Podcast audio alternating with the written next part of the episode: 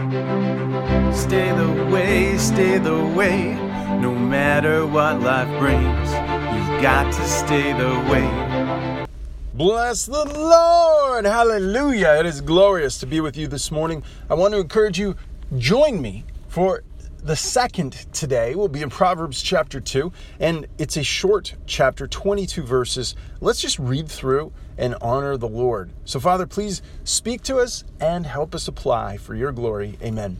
My son, if thou wilt receive my words and hide my commandments with thee, so that thou incline thine ear unto wisdom and apply thine heart to understanding, yea, if thou criest after knowledge and lifteth up thy voice for understanding, if thou seekest her as silver and searchest for her as hid treasures, then thou shalt understand the fear of the Lord and find the knowledge of God. Hallelujah. I need that.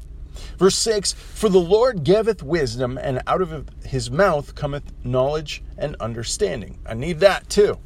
He layeth up sound wisdom for the righteous, and he is a buckler, that is a protector to them that walk uprightly. He's our shield. And he keepeth the paths of judgment and preserveth the ways of his saints. That is you and I, if you've chosen to believe in Jesus Christ as your Savior, that is redeeming you from death, and as your Lord, that is who sets the rules in your life. And those all come from the Bible. Then, verse 9, then thou shalt understand righteousness and judgment and equity, and yea, every good thing. And when wisdom entereth into thine heart, and knowledge is pleasant unto thy soul, discretion shall preserve thee, and understanding shall keep thee. So you'll be preserved, protected, and you'll be kept by understanding. Understanding is freely available to you, and, and that is a glorious thing. That's something that I've just rejoiced in over and over and over, delighted in what God teaches me each and every day. And you'd have that available to you through the gift of the Holy Spirit. Verse 12 To deliver thee from the way of the evil man. So Jesus is the way, He is the truth, He is the life, He is the good man, the faithful man. But here we're talking about the evil man that speaketh froward things. So it will keep you from that wicked way. Verse 13 Who leave the paths of uprightness to walk in the ways of darkness now remember, Jesus is the way, the truth, and the life. And so if we're walking in truth, we're walking in the light. That's from 1 John.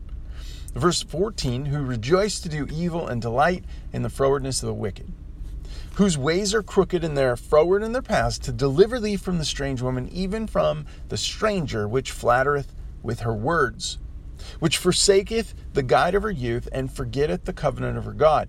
For her house inclineth unto death, and her paths unto the dead.